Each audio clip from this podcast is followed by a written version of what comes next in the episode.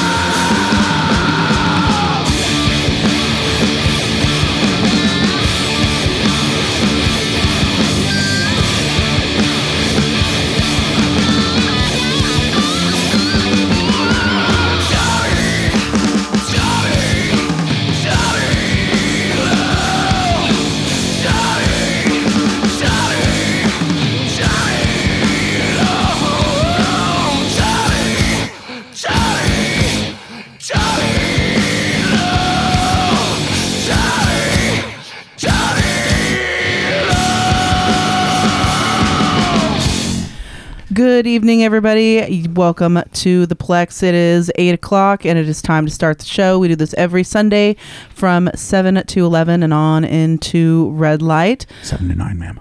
Oh, shit. That's be a long-ass show, 7 to 11. 7 to 9. It happens. That's a store, isn't it? It does happen. We have another show. And on into red light. This week, we actually would like to dedicate this episode to a very special friend of ours who passed away, Gavin Boucher, also known as White Hawk in our chat room.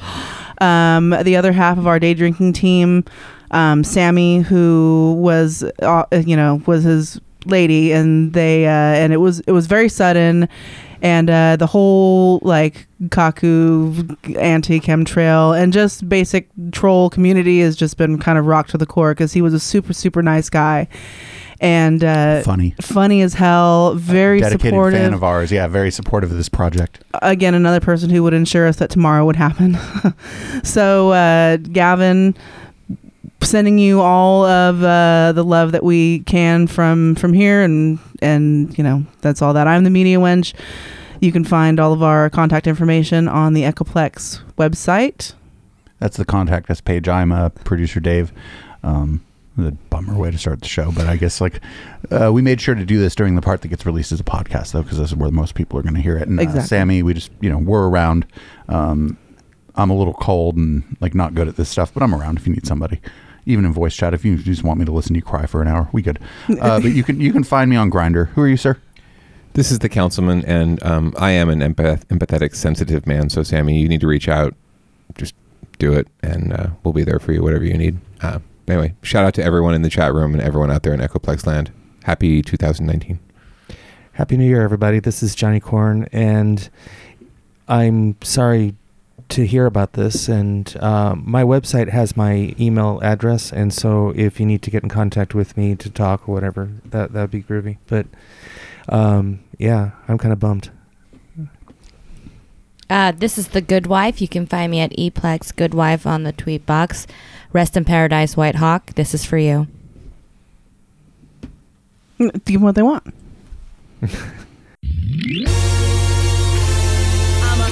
Graduate 2015, a starry-eyed amateur with plenty of dreams. I left the academic world with millennial steam. I was the envy of my enemies, or so it would seem. But then I spent 2 years working in tech sales. I tried to like it, but all my attempts failed. I didn't really have attention to detail, and pretty soon I bailed on the sending of emails. Now the question that I'm trying to avoid is, what do you do for work? Well, I'm kind of employed. I'm a rapper making the bare amount I need to get by, so I'm watching my bank account bleed itself dry. Oh my, I'm a kind of a mess. I mean, we all gotta be poor before finding success. But damn, I was hoping it wouldn't get this bad. I really don't wanna have to call mom and dad. 'Cause I'm broke, I'm broke, I'm broke, I'm broke. I don't wanna talk about it, but I can never live without it. So I'ma need to borrow $1,000. 'Cause I'm broke, I'm broke, I'm broke, I'm broke. I don't wanna talk about it, but I can never live without it. So I'ma need to borrow $1,000 now. 'Cause I'm broke.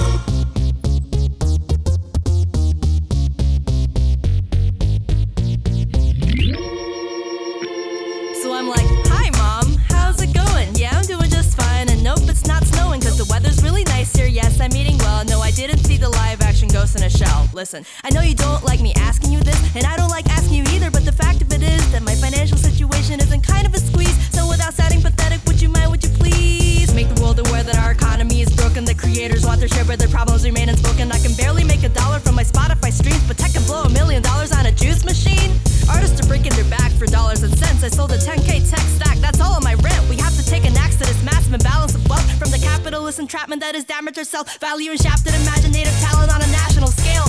While they're bailing out banks too massive to fail, they're funding our classes and slamming the masses in jail. But the absence of artists, imagine what that would entail. Your favorite rappers and bands started as local acts who had to get past the scammers and rats in their path. Let it be known to the world that I'm bossing my ass. Oh yeah, can I borrow some cash? 'Cause I'm broke, I'm broke, I'm broke, I'm broke. I don't wanna talk about it, but I can never live without it.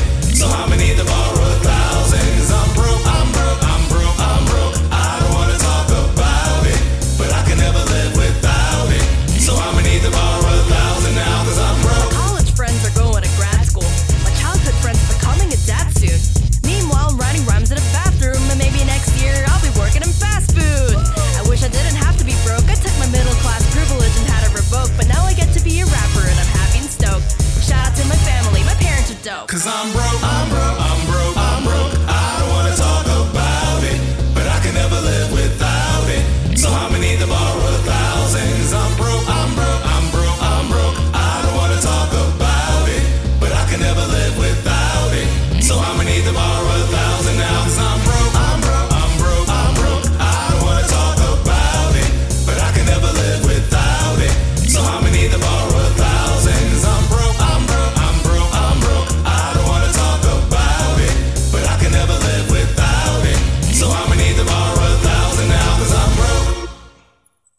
I love that song. All right, that was Lex, the Lexicon Artist, I'm Broke, which is going to be the theme around here for a little bit. I can so relate to that song. Ironically enough, the local story is basically what PG&E wants to be. Yeah, PG&E wishes they were broke. That's a pretty good segue there, Good Wife. Ooh, nice. This is why we pay you the big bucks.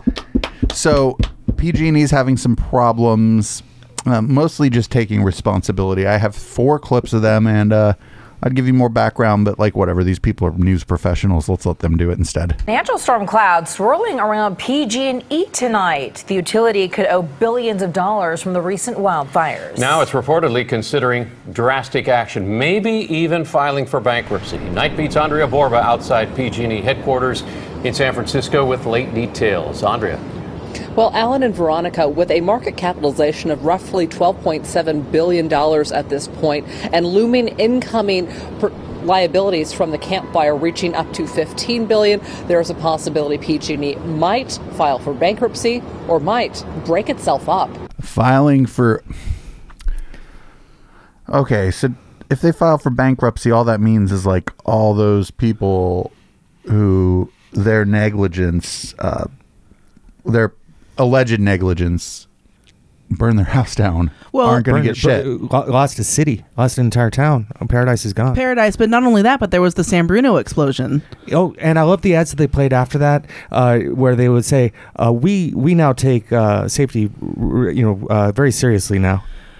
What it actually means is that potentially they might get something back, but it's not going to be coming from PG&E. It's going to be coming from... the taxpayers. Yes, the ratepayers, in fact, and the taxpayers. Yeah, all of us will be helping to basically rebuild Paradise. Now, I personally... pleasure. And maybe I'm wrong in thinking this, but utilities like PG&E, I think, should be actually handled by the local governmental agency rather than a for-profit corporation. I would much rather... see a bunch of like smaller community-owned for power. I'm talking about specifically for gas and electric. I mean, that works if you live in a fairly populated area. The thing is, the people that live in the middle of nowhere, there's no city to provide them the power. So I'd be more in favor of the state government doing it and providing power to all the citizens in the state. Because whatever's going on, PG&E has done it incorrectly. They're the most splody and fucking sparky and fucking like they have been splody and sparky a lot lately. Splody things. Splody, is that a new word? It's splody. It's no, that's a Palinism. It's a Palinism. It's a I like it. It's a Palinism. Okay.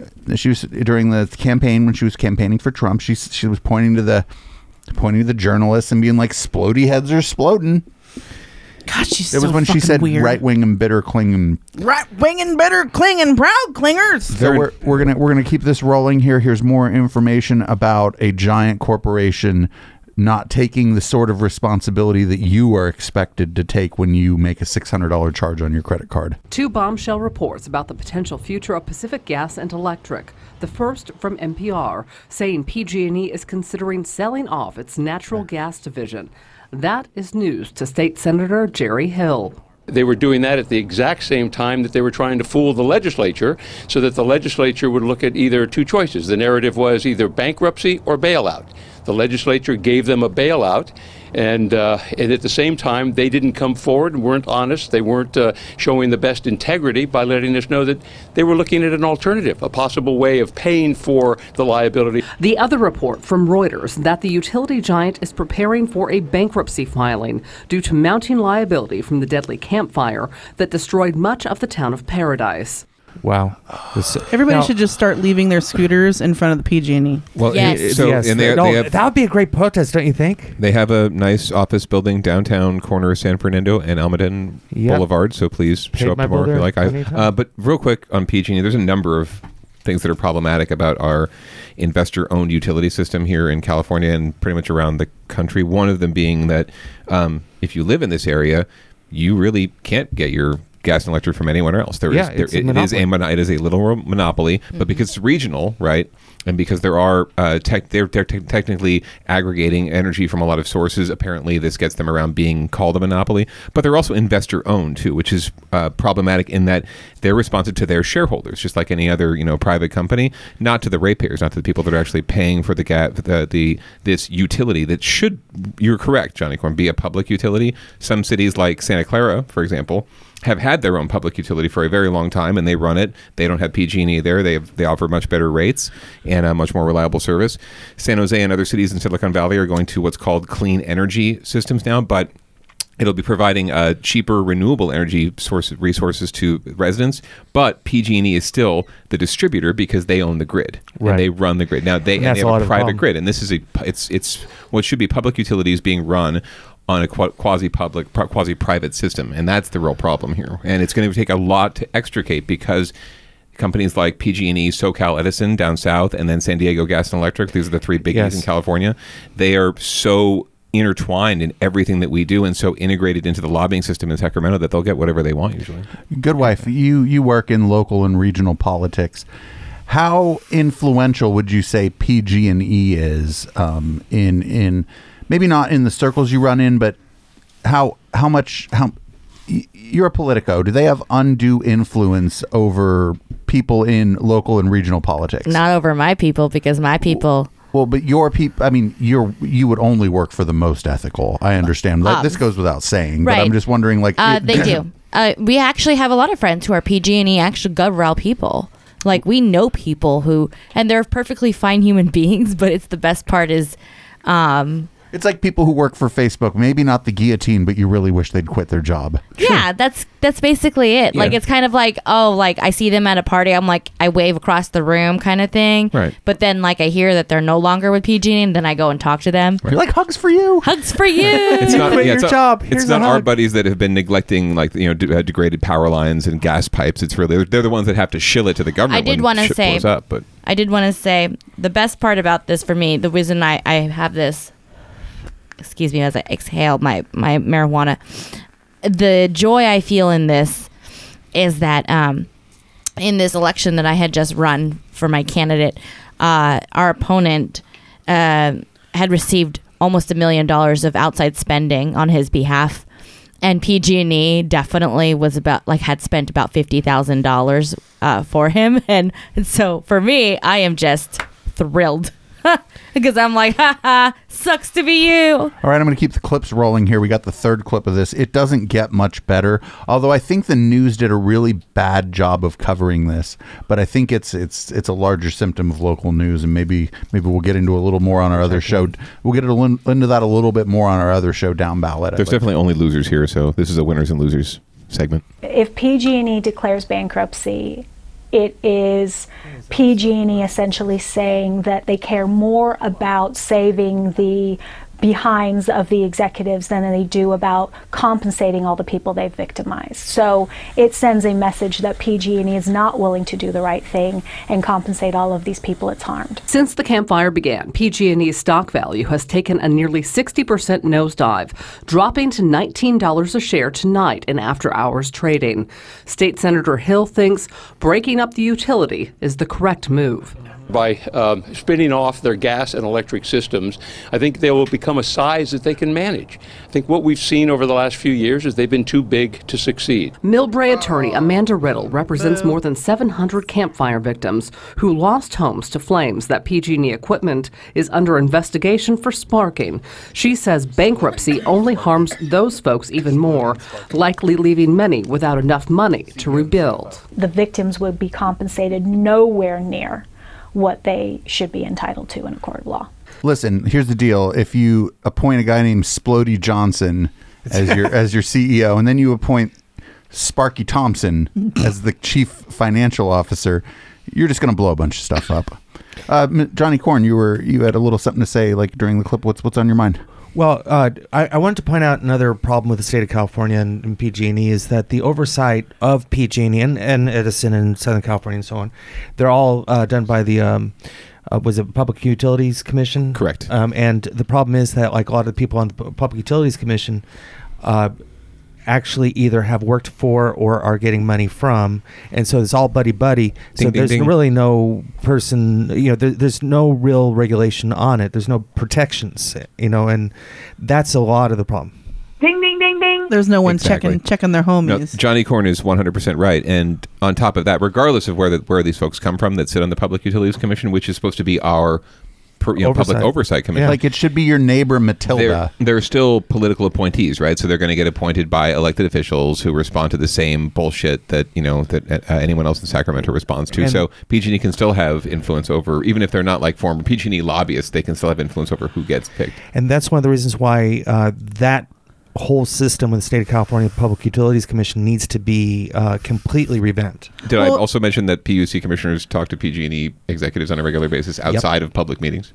I wish it would fall under like the whole infrastructure thing, because a lot of these accidents could be prevented if people were going and checking for safety like they should have been. Like part of the reason that that the campfire started was because of a transformer and some things that had fucking bullet holes in it, because it's in fucking ding ding ding ding ding ding fucking California. So I mean, people are out there using it for target practice with their shotguns at 2:00 in the morning on a couple beers. We have one more clip of this. This is more from the news. Problems with PG&E. Today in a statement, Pacific Gas and Electric spoke about refreshing their board and looking at structural options. State Senator Hill is wary of any decision the utility makes. PG&E will do whatever is in their best interest regardless of anything else. Now, there is one more option on the table potentially for Pacific Gas and Electric, and it is the building behind me. It's worth about $1 billion here in the heart of the financial district. There is talk that PG&E could sell this building and move their operations elsewhere in the Bay Area to get some more cash. Alan? Do you know what kind of amazing cupcake shop they could build? In Paradise? No, I was going to say in their location. In the old PG&E. On the ground floor. In the location... in the location where their corporate headquarters, like why does PG&E, that's a public utility, have a $1 billion headquarters in the financial district of San Francisco? $1 billion. But this is the thing, they're a public utility owned by investors. It's a complete oxymoron. Well, no, I get your point. It's not a place that there's no public relations that's going on with PG&E. If you live in their service area, you have almost no choice unless you some weird green smart energy thing that's probably just somebody's fucking Bitcoin scam or whatever. Absolutely. But they don't need a prestigious location in the fucking financial district. Absolutely, they should sell that and move to like Tracy or something. Yeah, Tracy, Sacramento, someplace a lot less expensive. Don't let them move to Sacramento. They're closer to the fucking people they're bribing. That's true. Well, they're already there. I mean, they're already there. They have offices. They have offices everywhere. They own buildings there. They own a building downtown. So I'm gonna wind this up because we got a lot to cover this evening. Oh, we're all wound up over PG&E though. I am 100% for the state dissolving PG&E and maybe a 5 or 10 year plan, however long it takes for the state of California to take over, bringing power to everyone, because there's areas where PG&E probably doesn't have a lot of reps and it takes a long time to get to, but in those areas there's also people who are out of work. So maybe the state could do a little bit of fucking wealth redistribution and hire somebody in the fucking middle of nowhere, give them a truck and let them train them and maintain the power line. That's just one example, though. I just am very much for the state taking over the state's electricity. California is, especially with Jerry Brown and as the governor, to get the plan started, like people like, and then Gavin to. We'll see how Gavin does. I'm unsure, but if Jerry Brown's there to like get it started, he's a guy who gets things done. Well, Gavin's getting started on Tuesday, I think. Right. So, maybe they can appoint Jerry Brown to. Well, but what I'm saying is this state can do this, and I agree with that. And I absolutely can. I think that, as opposed to PG&E doing it for profit, the state could do it, and maybe our rates wouldn't go down, but maybe the system would be less splody and sparky. Because the state would, all that money that PG&E is using to have that $1 billion place and all the profits for their investors could go back into making the infrastructure better, and we could hire some fucking people and give them good government jobs with benefits, and especially in economically depressed places like Redding. Yeah. Can I also add that I don't think public utilities should be a for-profit organization. No, there's certain things that shouldn't. Just like healthcare or any other basic social services and utilities, it's ridiculous. But it's just the way it's developed over time. Right? The railroads could be public too, but those are private. Yeah. So. Okay, let's move on. Next story. Oh my God. So I'm trying to find the story on my little thing here. So let's talk about PG&E. Well, hold on. We have a Fox. Vote for Pedro. Excuse me. We have Fox and Friends. They're going to have a humor expert on, but unfortunately, is that a comedian or? But unfortunately, I'm not seeing that in our. So I mean, here we go. Okay, hold on. That's you have to let me host this show. Fox and Friends is going to have a comedy expert on to talk about Jane Curtin, who used to be on Saturday Night Live. Yes. She just said something. The clip has it, and they're going to have a comedy expert on from Fox and Friends, because I just know that Brian Kilmeade, Steve Ducey, and Conserva Barbie #7 are going to have the best connections for a comedy expert. And former Saturday Night Live star Jane Curtin under fire for her New Year's resolution about killing Republicans. Does the left really think this is okay? My New Year's resolution is to make sure that the Republican Party dies. Can you stop yourself from laughing from that hysterical line to comment on what it means for comedy? That was absolutely terrifying. Really terrifying, to make sure the Republican Party died. She meant it.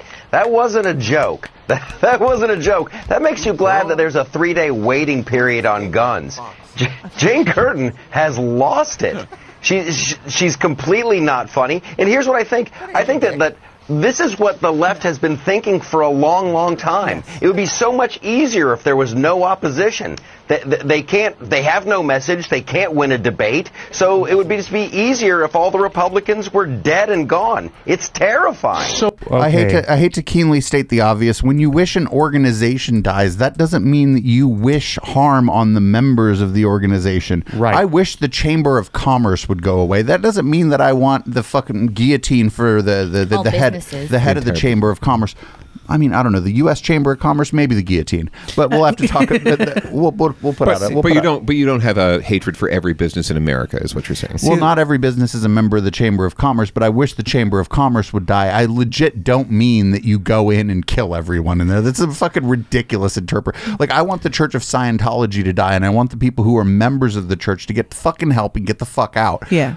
David Miscavige, maybe the guillotine. Yeah. Chamber of Commerce shooter blames left-wing podcast for inciting his violence. Left is best. See, what I don't understand with this whole thing is this whole mentality. If you listen to that clip, they're very much... crying?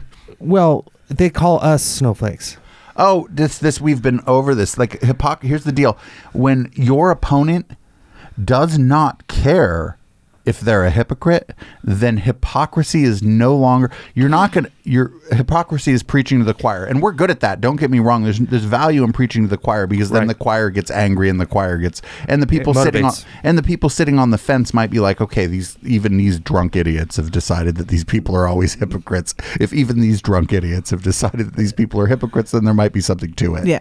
Gives it validity. But also, I mean, and like you were saying, it's is if your opponent doesn't care that you're fucking a liar or that you're whatever, like, was it that new congresswoman was like, we're going to impeach the motherfucker, and then everybody's like, there was ooh but look at everything that fucking dumpster fire Trump has said and will say in the future.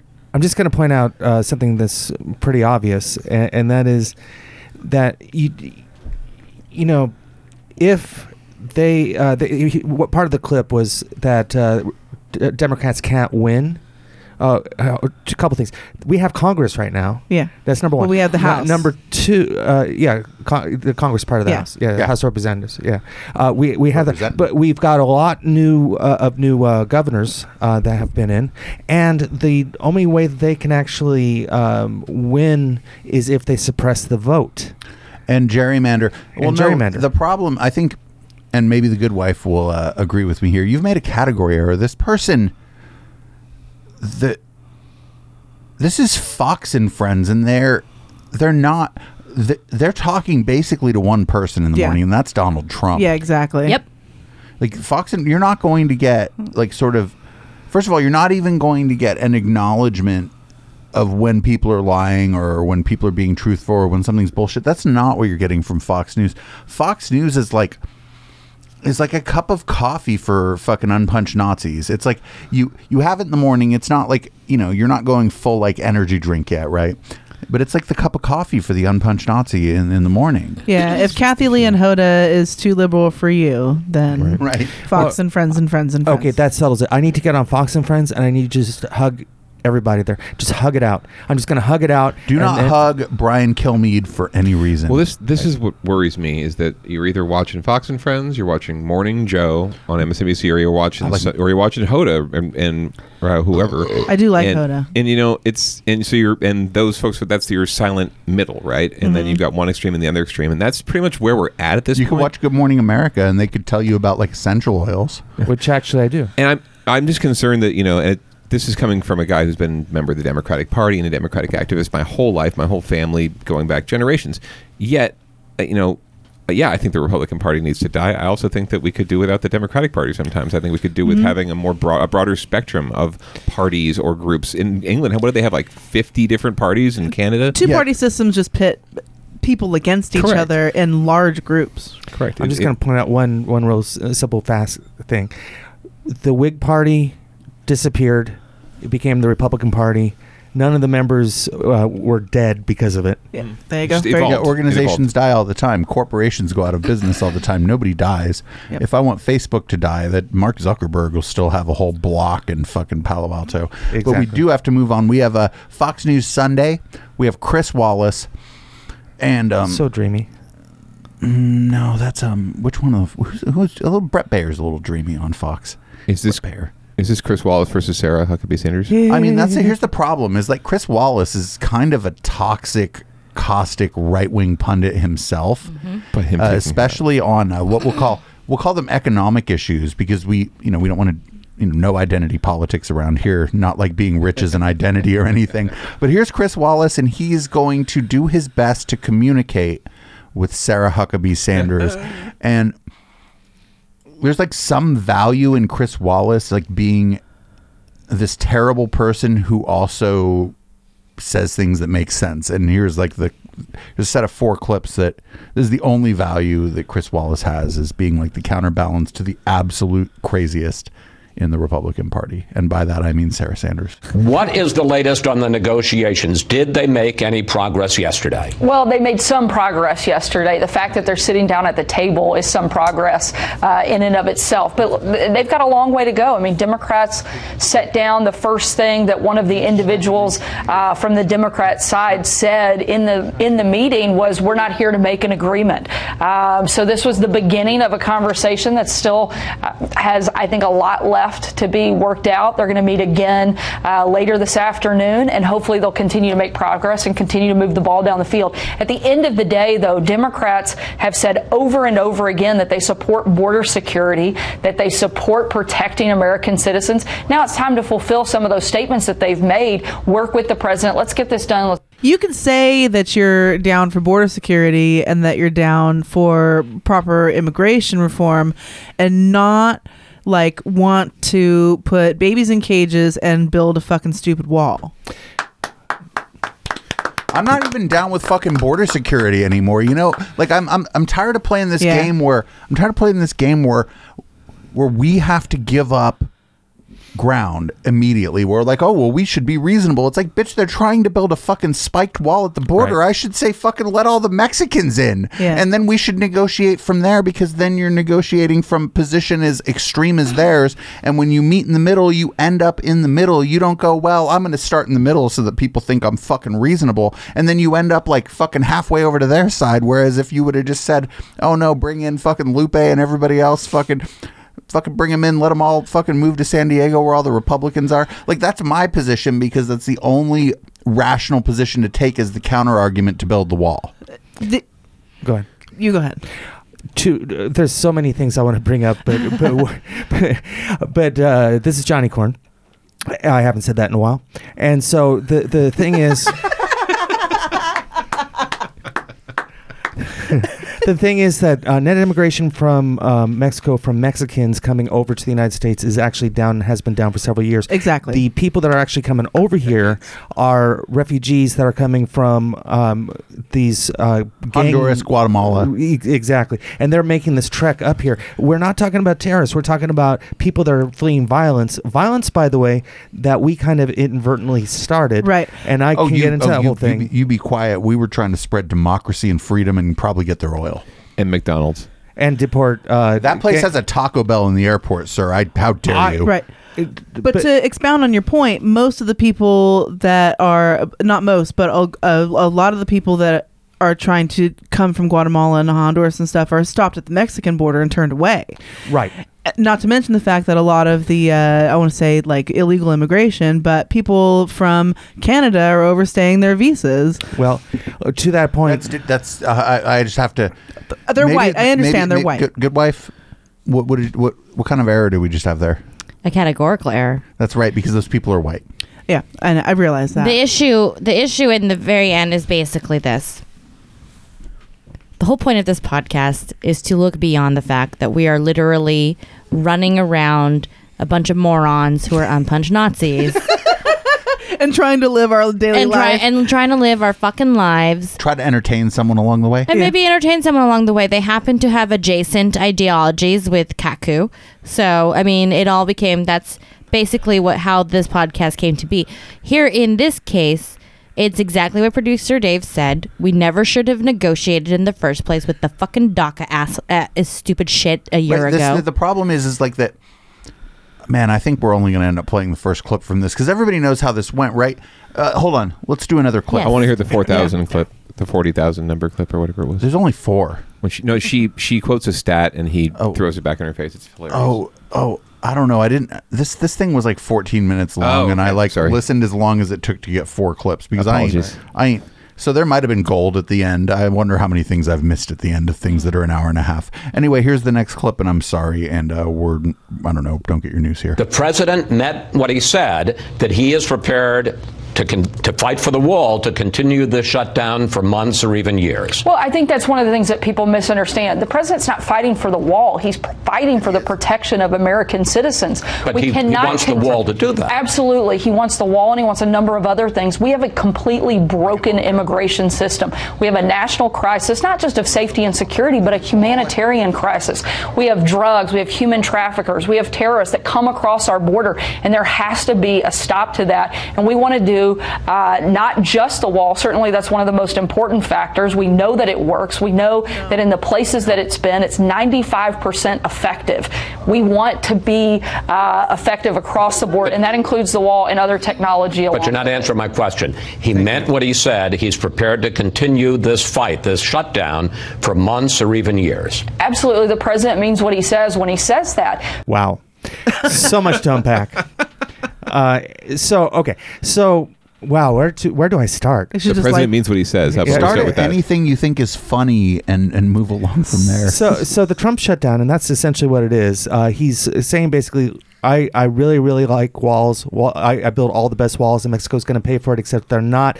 That's why I'm going to shut down the government. But I can take money from the military budget and say that it's an emergency, so I don't actually have to shut down the government. I mean, he's been all over the place the last couple of days, and she contradicted herself several times in that. That's what she does. It's part of her job description. Again, with the categorical error. Here's the deal. So, without getting too much into... Okay, so what they're doing, they're not lying to you thinking that you're going to believe them. They're lying to you thinking that they're going to normalize lying to you. Yeah. And so Sarah Sanders, the game she's playing isn't that she thinks that the Trumpers are going to believe her. It's that she thinks enough of those people don't fucking care, and those people hate liberals. Mm-hmm. And I don't mean liberals like Joe Biden. They think that we're liberals. They'll just think like, because I'm a leftist. Like I'm cool. Like colloquially, somebody says, "Are you liberal or conservative?" I'll say liberal, but I'm definitely a leftist. But what they want to do, Trump pisses off liberals, and lying if it pisses off liberals, if saying things that just fucking straight up aren't true pisses off the liberals, then they can go, oh, you're triggered. And Absolutely. That's the whole fucking thing. It's the men's rights activist movement from 2012 has taken over in our fucking politics. And that's so she's going on there specifically to lie, to normalize lying, 100%. To piss off your opponent. You are 100% correct. The whole presidency itself, the whole administration is a personification of what gaslighting America is like. So that's like the thing is like she can go there and lie because there's no political consequences. In fact, people that support her, I couldn't imagine. Like, okay, you support Trump, whatever, but how do you support Sarah Huckabee Sanders? Except she's been at that job longer than anyone else, you know, because she's the best fucking liar. No, she does really well with it. I mean, I'm really impressed, and in a weird way, kind of like hopefully not turned on. Don't say it. But now, if we want to actually solve the problem with the refugees that are coming to our border, we're not going to build a wall and build our way out of this thing. We can the only solution is to take care of the problem that's existing where they are, so they can go back home, and so we can stop this problem. And I don't know exactly how we do that. Maybe the UN or whatever. But don't worry about it. Don't at this point. Like right now, on the news the other day. This is not the other day. I should say this is over the summer, actually, when all this the family separation stuff. The other day, you know what? Fine. Summer, the other day, fucking 2014. It all really feels the same. It 2014 really does not feel the same as it did. 2014, we were doing okay. A woman was interviewed. I think I want to say she was from El Salvador, but I don't know. She was from Central America, and she'd gone through hell. Her child had been ripped away from her. She was being sent back to El Salvador. And she was at the airport, and a reporter was asking her, you know, what message would you give to people who were in your position who's still coming to America, right? Refugees who are coming to America. And she said, just stop, go home, find something else. Like, this is not the place for you. They don't want us here. And man, that didn't break me, man. I'm pretty tough at this point. I'm pretty cynical. I'm pretty over all this shit. But that really hurt because it's like that's what America's supposed to be all fucking about. Give us your tired. We want to help you. Give us your tired, your white, your poor, your huddled white masses. You're white. Like, that's the difference. This is totally racist. Oh. Here we go. The main reason I'm going to play the third clip from this is that I have to pee. House Democrats this week passed 6 bills that would fund 8 agencies unrelated to Homeland Security, unrelated to the wall, that would get them back going right now. And the question is, why not sign that bill, fund those agencies that have nothing to do with the border wall, and not hold those hundreds of thousands of federal workers and the services they provide hostage? Look, we're not holding anybody hostage. The president wants to fund the government. He wants to open the government. But you could open those 8 other agencies. But Chris, we've been having this debate for years. At some point, we have to say enough is enough. Until we can come together, we can be reasonable, which we have put forth in good faith multiple offers to Democrats to say, let's make a deal. Let's have a discussion. Let's get to a place where we agree. We have to stop kicking the can down the road and just continuing to say, let's do it again in 30 days. Let's do it in 45 days. No. I'm not talking about Homeland Security. That you can continue to fight about that if you want and shut it down. But why hold agriculture hostage? Why hold justice hostage? Why hold the Treasury Department hostage?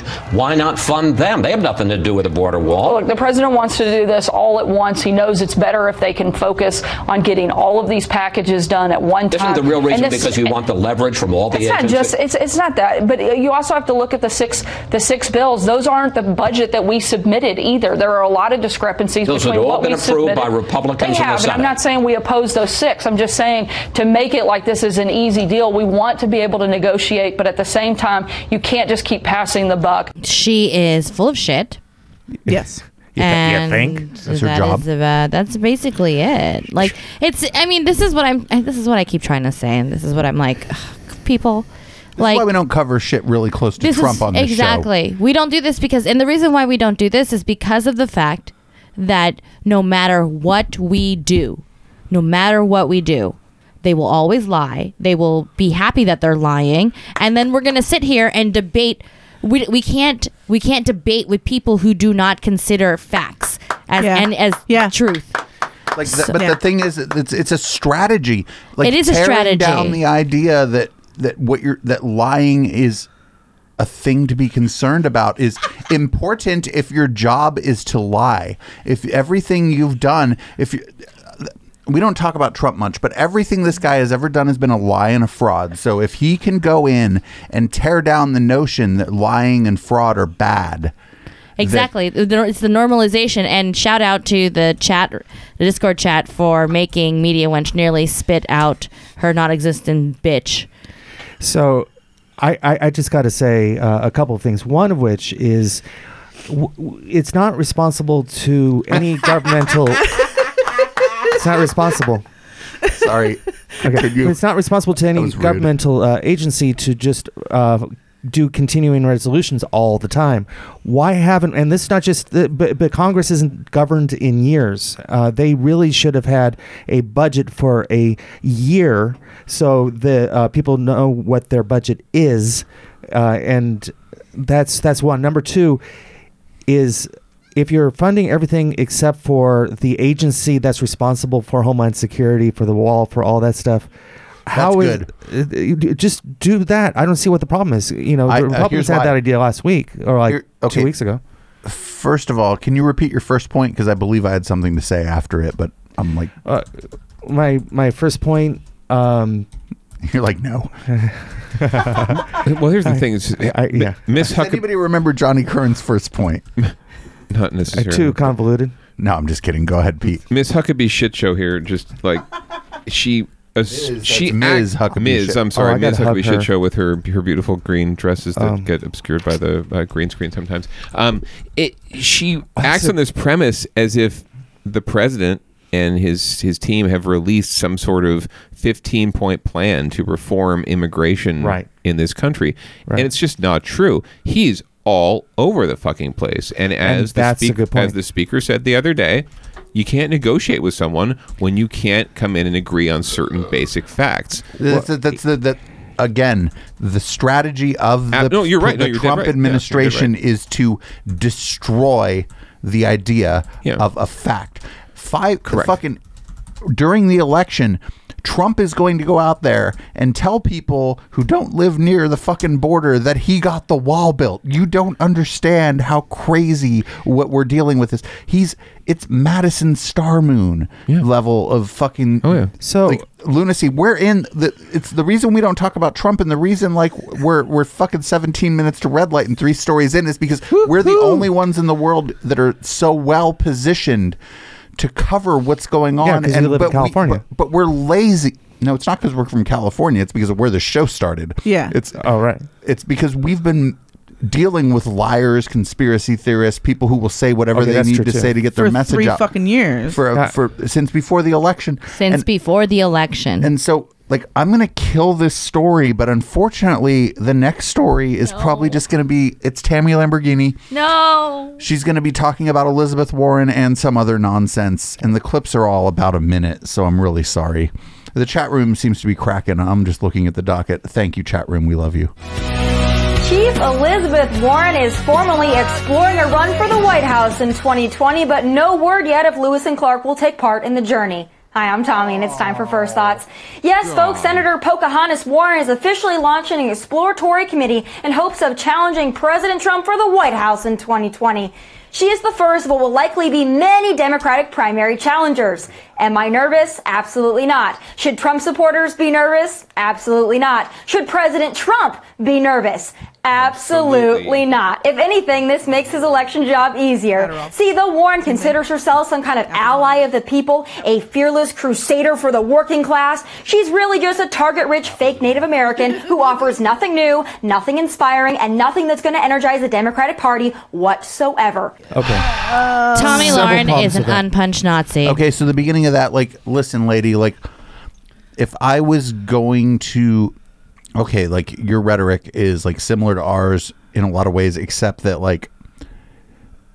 the thing that she said, I just want to be really clear, is that Elizabeth Warren never claimed to be a member of a tribe, never claimed any real cultural Just claimed to have some Indian. She said that there is some DNA. Indian, Native American blood in my family tree, and I, do my something about how she wants to help the Native tribes and whatever. And that's all she said. She didn't claim to be a fucking Choctaw or like she wasn't.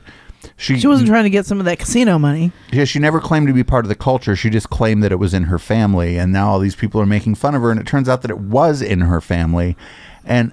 She even took a DNA test and all. Well, she should have never taken that DNA. She should have never taken that DNA test. She should have just said, you know what, go fuck yourself. Go fuck yourself. She should have said, you know what, you want to call me Pocahontas, that's fine. She's like, but there's a lot of Native American people listening to this, and that's rude. And I would never call anyone Pocahontas unless it was Halloween and they were dressed as Pocahontas. And then that's just a little girl. Yeah. Yeah. Well, the other thing to point out, I just thought was weird about Elizabeth Warren's announcement is that she did it on New Year's Eve, and that has nothing to do with the story. No, I think that's what I like. She's like, go get drunk. I'm going to run for president. How dare anybody speak ill of fucking Mother Elizabeth? Well, no, I'm fine with people speaking ill of her. Like. I'm not a Sam Harris fan about her, but I'm inclined to vote for her. Yeah. I think it's just like exactly what you said, though, because what a lot of people and for most of us who have followed Elizabeth Warren prior to even her ascension. Do you remember the first time you saw her probably on The Daily Show where she was so nice and so smart? So and nice. I was like that nice librarian lady. Oh, my God. Because he's like, she wasn't a librarian, but she struck me as like the kind of lady who would be a librarian. Yes, I agree. And that's basically what she... No, she wasn't basically that. But what I was trying to, say for all intents and purposes, like, she basically sitting there talking about like, oh, like the way that I talk about how my parents tell me about shit about my family all the time. And then all of those crazy assholes, unpunched Nazis, started challenging everything she said. And that's why she took the stupid DNA test. Should have never done it. She should have said, you know what? She said, it doesn't even matter if I'm wrong. It doesn't even matter because it's because like a family story. The point was actually missed also. Well, it's just a family story. Right. Do you want me to start asking you about your family stories? Like, she's like, and the thing she said, she wasn't like, oh, I'm Cherokee and she hasn't taken on the identity. She was never specific. She just said that she's got some of it in her blood. And somebody called the Majority Report right after that happened, funny enough. Interesting that we... reference the Majority Report. But some lady from Oklahoma said, everybody I know says that they're part this and part that and part this. Yeah. And she's like, they're probably right. Some of them are wrong. And she goes, nobody cares. Yeah. She's from Oklahoma. She's like, everybody here has some of that blood or says they do. And nobody's like mad about it. I feel like women, not women. If she was a man, they never. Yes, that's another point. And okay. But I feel like. Correct. They only start really nitpicking at you when they feel like seriously threatened, and by they I mean conservatives. Well, and I will point out, you're absolutely right, and the same thing goes for Nancy Pelosi. If Nancy Pelosi was a horrible, politician or what have you, ineffective. If she was a man, she'd be the front runner for the fucking president. Yeah, she would. You're absolutely correct. If she was a man, she would be the front runner to be president. Now, I will point out she is number 3. So you have Pence and Trump are like, 1 and 2. Where to like I don't know things we can't say. Hey, producer Dave, 12 minutes to red light. This is fucked up. We're not.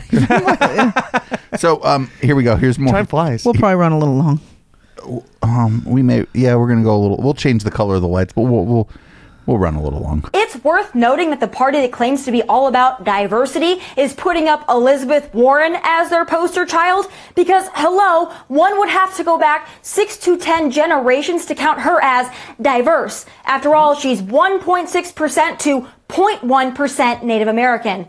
But the whole fake Native American thing aside, the entire party is a disaster. They have no message, no agenda, no theme. No message. Sure, Warren talks about big banks and income inequality ad nauseum, but that's not inspiring to even her own party anymore. They're only interested in competing to out-hate the president. And sorry, hating Trump isn't enough. And in fact, it'll only work to his advantage. This is the thing the Democrats still don't get. When they attack Trump and his supporters, the support just grows and grows. For example, over the holiday, former SNL cast member Jane Curtin announced her New Year's resolution is to make sure the Republican Party dies. Okay, you're really saying you want half the country to die? No, half. Even if it is metaphorically, that's still a pretty messed up thing to say, even for a liberal. Okay, no, they don't even have half. The other thing is, the individuals can continue to live. We would just like to assassinate the organization. Yeah, just the GOP being gone and replaced by pretty much anything. You can replace it with this can right here. We could kill Sean Hannity. I mean, I don't think anyone really fucking knows him, honestly, other than Donald. Kill Tommy. The other thing is, go ahead. Kill fucking trippy retard. Fucking not retard. Sorry, I didn't mean to say that. But the opinions expressed by. Oh, we'll do a retraction. But yeah, if she died, I wouldn't be fucking mad about it. She's 99.9% bitch. And note, this kind of trash talk is coming from the same party that throws a fit if pronoun preferences aren't observed. Seriously? The Democratic Party has been hijacked by this mentality and double standard. Most on the left don't argue policies anymore. They just attack Trump and play the victim card while simultaneously attacking everyone who thinks or voted differently. Okay. Elizabeth Warren is a far-left liberal from far-left Massachusetts. Good luck relating to Trump supporters and middle American independents who just want to continue an economic winning streak. The only thing that would make her candidacy better for Trump would be to select crooked Hillary Clinton as her running mate. But that would just be too easy. Good luck, Democrats. If this is your first challenger, I can't wait to see who else you have. Those are my first thoughts from LA. God bless and take care. You know what? The only thing I agree with her on is that if she thinks this is the first time she's ever thought, she's probably right, except that she's wrong because the thing that she said she didn't really think about. So there's so many things to unpack right there. First off, why are we got 9 minutes to red light? Okay, I'm going to make a couple real quick points. One is, why do the right keep bringing up Barack Obama and Hillary Clinton? Now she brought up Hillary Clinton again, and the other thing is that Elizabeth Warren announced that she's running. She's making it sound like she is the person that we're going to have a lot of choices, during this presidential election in the primary, and Elizabeth Warren is one of many, right? So we don't know who's going to run against Trump. She's assuming that it's going to be one person. Well, this is it's the fortune and disfortune of getting out early. I mean, every person that enters this race is going to be a good dozen, at least, Democrats that run. Absolutely. I would say, if not 20, or at least stick their toes into the water. And the danger is, in coming out early, even though I think you're going to need to come out as early as possible, is that you become a target. I came out as early as possible. You're going to be a target. You're going to get a nickname. Yeah. If she already has one, so she, in a way, Pocahontas, can get out there early. If I was her, by the way, if I was her, I would just fucking start making fucking shit and just start calling, be like Pocahontas 2020. Right. Yeah. Seriously, own it. I honestly think that we would all be wise, and Democrats would be wise in this race, to take the AOC approach, which is to just clap back, you don't like my dancing? I'm going to shoot a dancing video and shoot it right back in your face. Here's the deal: is that Elizabeth Warren doesn't have that, and if she had somebody on her campaign who was good at that, it would look disingenuous. It would look like hello fellow young people. Oh no, that's true. I'm not saying she needs to get on Instagram Live and smack Donald Trump back. I'm just saying you need to be prepared to hit back. Yeah. In whatever way is natural to you. The one thing that that she has going for, among the, well, there's many things that she has going for. Nice librarian lady. First of all, but she has always been a champion for students and student loan forgiveness and education. And she's done a lot of really good things. She's done a lot of good things, and I've been a fan of hers for 12, 15 years. She's like, here's the deal: is she's like Hillary Clinton without the baggage. She's a public servant, and she's got, and she's to the left of Hillary Clinton, and which I like, because I am like, I'm like pretty far to the left. Yeah. Like I am for like free public transit. Like I'm for definitely single payer, but that's me too. But I am for the seizing of some of the means of production, and I feel like of the people who are running, Elizabeth Warren is going to be the one that I can pull the farthest in my direction. Mm-hmm. Because Elizabeth Warren announced, by the way, I don't think Sanders is going to run. I think that it was going to be one or the other, and Warren is she's no spring chicken, but she's younger than Bernie. Yeah, I wouldn't be surprised if they talked to each other about it. I would be shocked if they didn't. Well, someone should talk to Bernie's supporters then, because they're already attacking her and Beto and pretty much everyone else. Okay, you can't control that. I know you can't. Some of the things where some of the so-called attack. I'm having a log jam here, and I'm trying to hold on. First of all, getting me to shut the fuck up and hit one of these things is I have a log jam, and these aren't jokes. Pass one to me then. Here, wait, take this. And I'll shut up. She's taking a picture. I got it. But okay, you can't do anything about the dumb Bernie supporters, because you can't do anything about the dumb Beto supporters. You can't do anything about the dumb Jerry Brown supporters. You can't do anything about the dumb Hillary Clinton supporters. We have somebody who listens to this podcast regularly who we tell to shut the fuck up when they comment on it. And like, we're not running for president. So the dumb Bernie supporters, first of all, some of those people are Russian bots. I'm sorry, highly moderated political Twitter accounts. But you can't do anything about those people. And I don't think, since Warren announced early and she announced in a kind of loud and public way, I don't think Bernie Sanders is going to run. And I think he's going to campaign for her. I don't think he's going to be picked as the vice president either. And I would almost guarantee you that he's going to announce his retirement after the 2020 election, because he's an old guy and he's fought the good fight. I don't think he's going to run again. And I hope that the 7 people on Twitter who are really mad that she's running, because she's not literally Bernie Sanders, like 7 people, like, will either not vote or vote for Elizabeth Warren. And the other thing is, we don't know who else is going to jump in. Maybe Jerry Brown jumps in the last minute. And then I'm going to tell you, Jerry Brown is to the right of Elizabeth Warren. And I'm not sure that absolutely. I can drag him in my direction. But I would vote for Jerry Brown tomorrow, because you know what he will do in the debate? He will just talk the most shit to Donald Trump. Not only that, but the thing with Jerry Brown is he has a vocabulary. And you know that Donald Trump would sit there going lots of insults. He would follow Donald Trump around the stage. Yes, oh, God. Oh, and may I point out about Jerry Brown, because I think it's really important to bring this up. Regardless of whether you believe in his politics or don't believe in his politics, he's from this generation where it was about being a public servant. He was the governor twice, with quite a gap in between, became mayor of Oakland. He's actually done several different positions throughout, because he is a public servant, and he always tried to do the right thing by the people, regardless of whether you agree with what he did. We need more people like that. Isn't California at a surplus right now?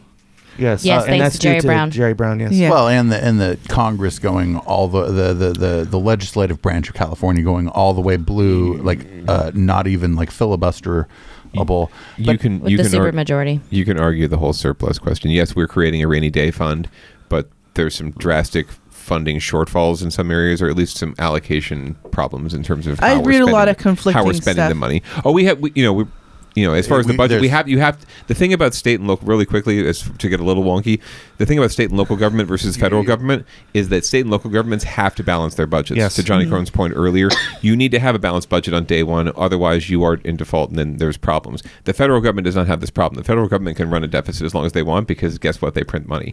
So, unfortunately, or fortunately, they aren't constrained by the same things that local governments are, which is why I'll always give it up to our local legislatures and our governors and our mayors, because they deal with a lot tougher shit than these people in Washington deal with. And that's why it's sad that we can't get better government, because it's actually a lot easier at the federal level to govern than it is at the local level. Now I'll also point out that I was very much against the tax breaks, because I said it would balloon the debt. And in fact, I don't know if I said it here. Did I say it?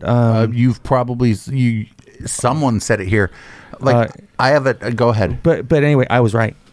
Well, I have a different so imagine that we had our own Bitcoin and it was really popular, and we could just theoretically print more of the Bitcoin. Then would it matter how much of this Bitcoin that we spent?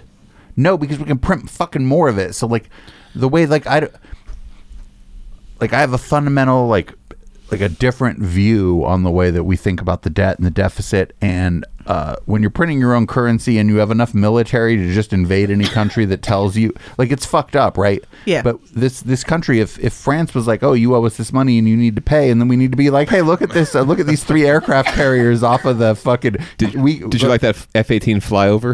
You see the French Riviera? Yeah. Look out! There's dudes in binoculars checking out the naked chicks. So check this out. We don't owe you that money anymore. Like that's not how diplomacy works, but it's kind of how diplomacy works. Right. So when nobody's ever going to come to collect their debt from you because you'll fucking bomb them into the fucking Stone Age. Well, like you can, like, it's fucked up. Like I don't agree with the larger concept, right? I think that it's wrong that one nation state has that. But if you're going to have that, you should run a big old deficit and give everybody a Cadillac. Like The problem I have with the debt is that they gave a tax break to the very wealthy, and then us working class people, we got it for like 1 year, and then our taxes go back up, and they had no way to pay for it, and there were a bunch of hypocrites for saying like, I'm sorry, like the hypocrite thing, like.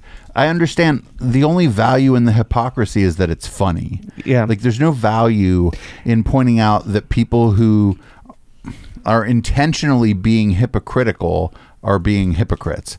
Like there's no value in that. There's like it's like telling me that I'm a troll.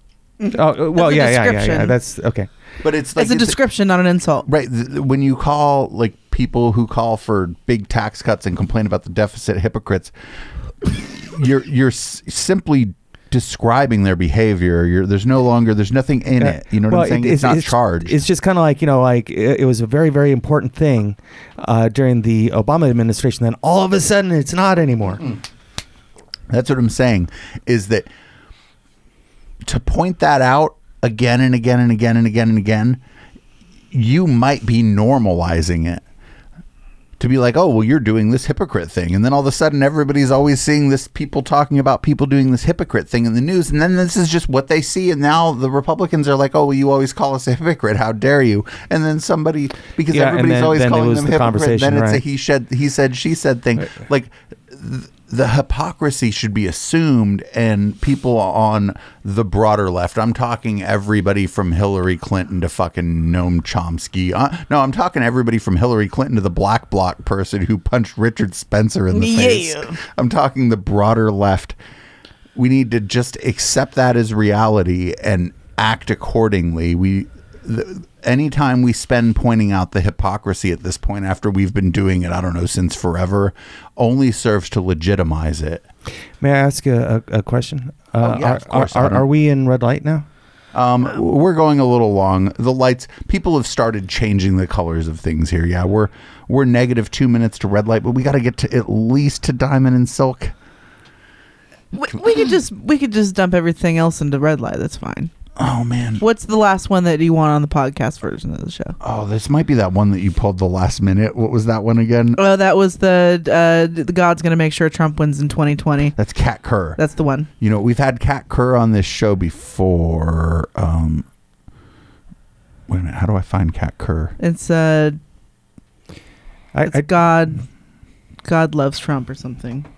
I don't have it. I find it interesting though that like God is really sitting there. Dude, going, God like, gave us Trump. Hold on. Gave us Trump. Okay. Check this out. It's Kat Kerr. She's been on the docket before. I think she was the one who was saying that everybody could just like kind of swoosh away the hurricane or something. It wasn't that like Pat Robertson was saying to pray it away. I think she was like getting everybody to go on the beach and make like a weird hand signal. I'm not even kidding.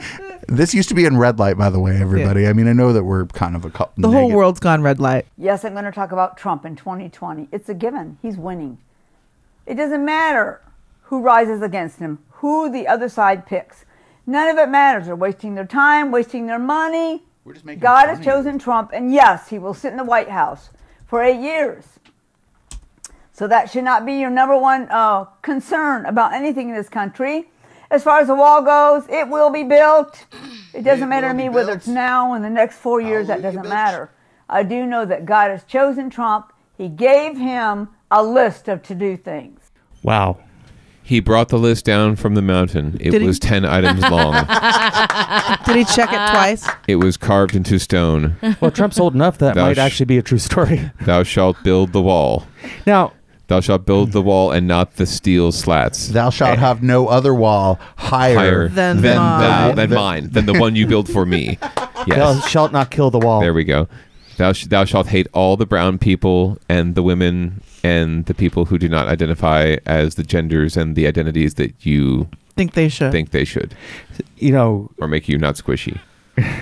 By the way, just assuming that Trump's going to win in 2020. I mean, please stop. I mean, whatever. Assume what you want. The world is, you know, dude, what? Ruth Bader Ginsburg just got out of the hospital. Let's just all pray for that. Yes, this is why you need to vote, guys and gals. You need to vote, and those who have yet to decide. The people who listen to this lady who were playing clips of vote. I want everyone to know to stay excited about, regardless of what the fake news says, we are winning and they are losing. Pray for them. They need it. So we're looking forward to a great year and Trump and his administration and the things they will accomplish. Our lives will only get better. You have to remember, when God is involved, it changes everything. So yes, this is going to be a year where God will be seen and heard many places, many times, in many ways. Oh, hallelujah. Praise Jesus. Now, I'm just sitting here going like, okay, yeah, about that. Our docket is like, it generally makes you go, yeah, about that.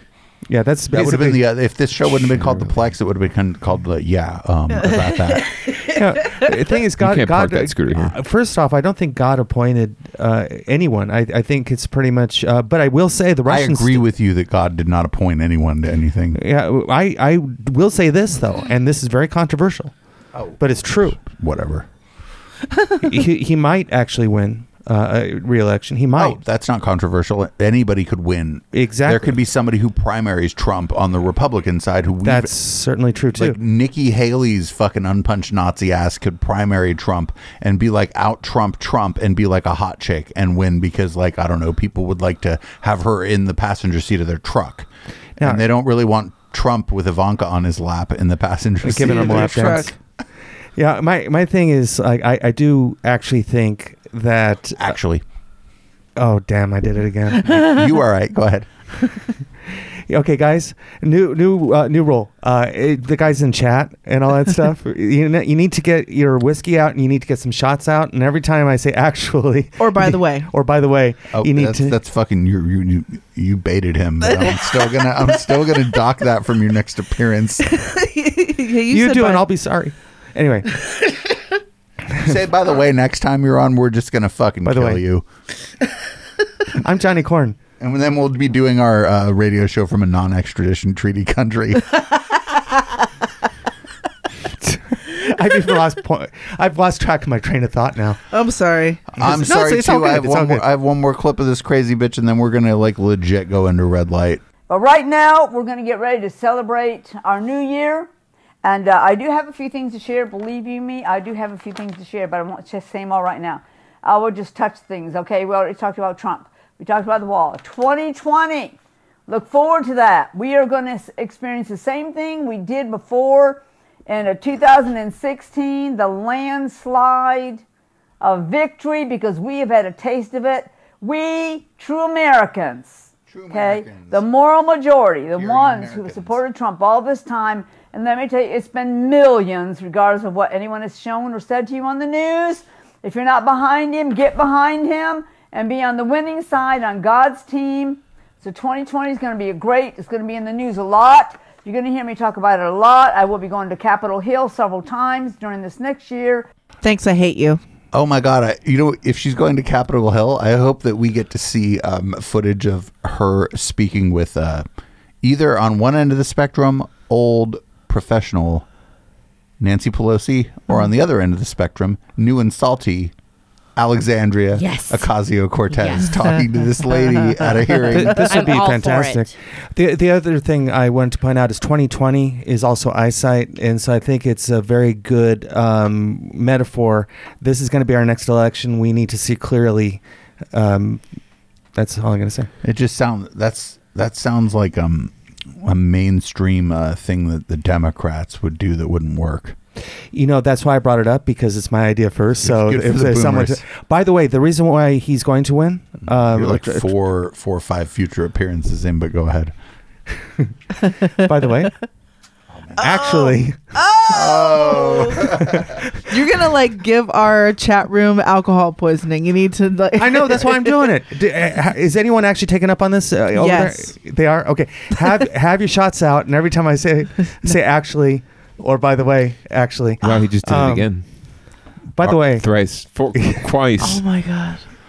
Okay, everybody, thanks for listening to the podcast version of this show. You can find it on all of your podcatchers. Do join our Discord chat at discord.me/Echoplex. Go to our website and like click all of the things, especially the contact us page and the studio page. And I don't know, put a fucking napkin. Put a fucking napkin over your drink and make yourself comfortable.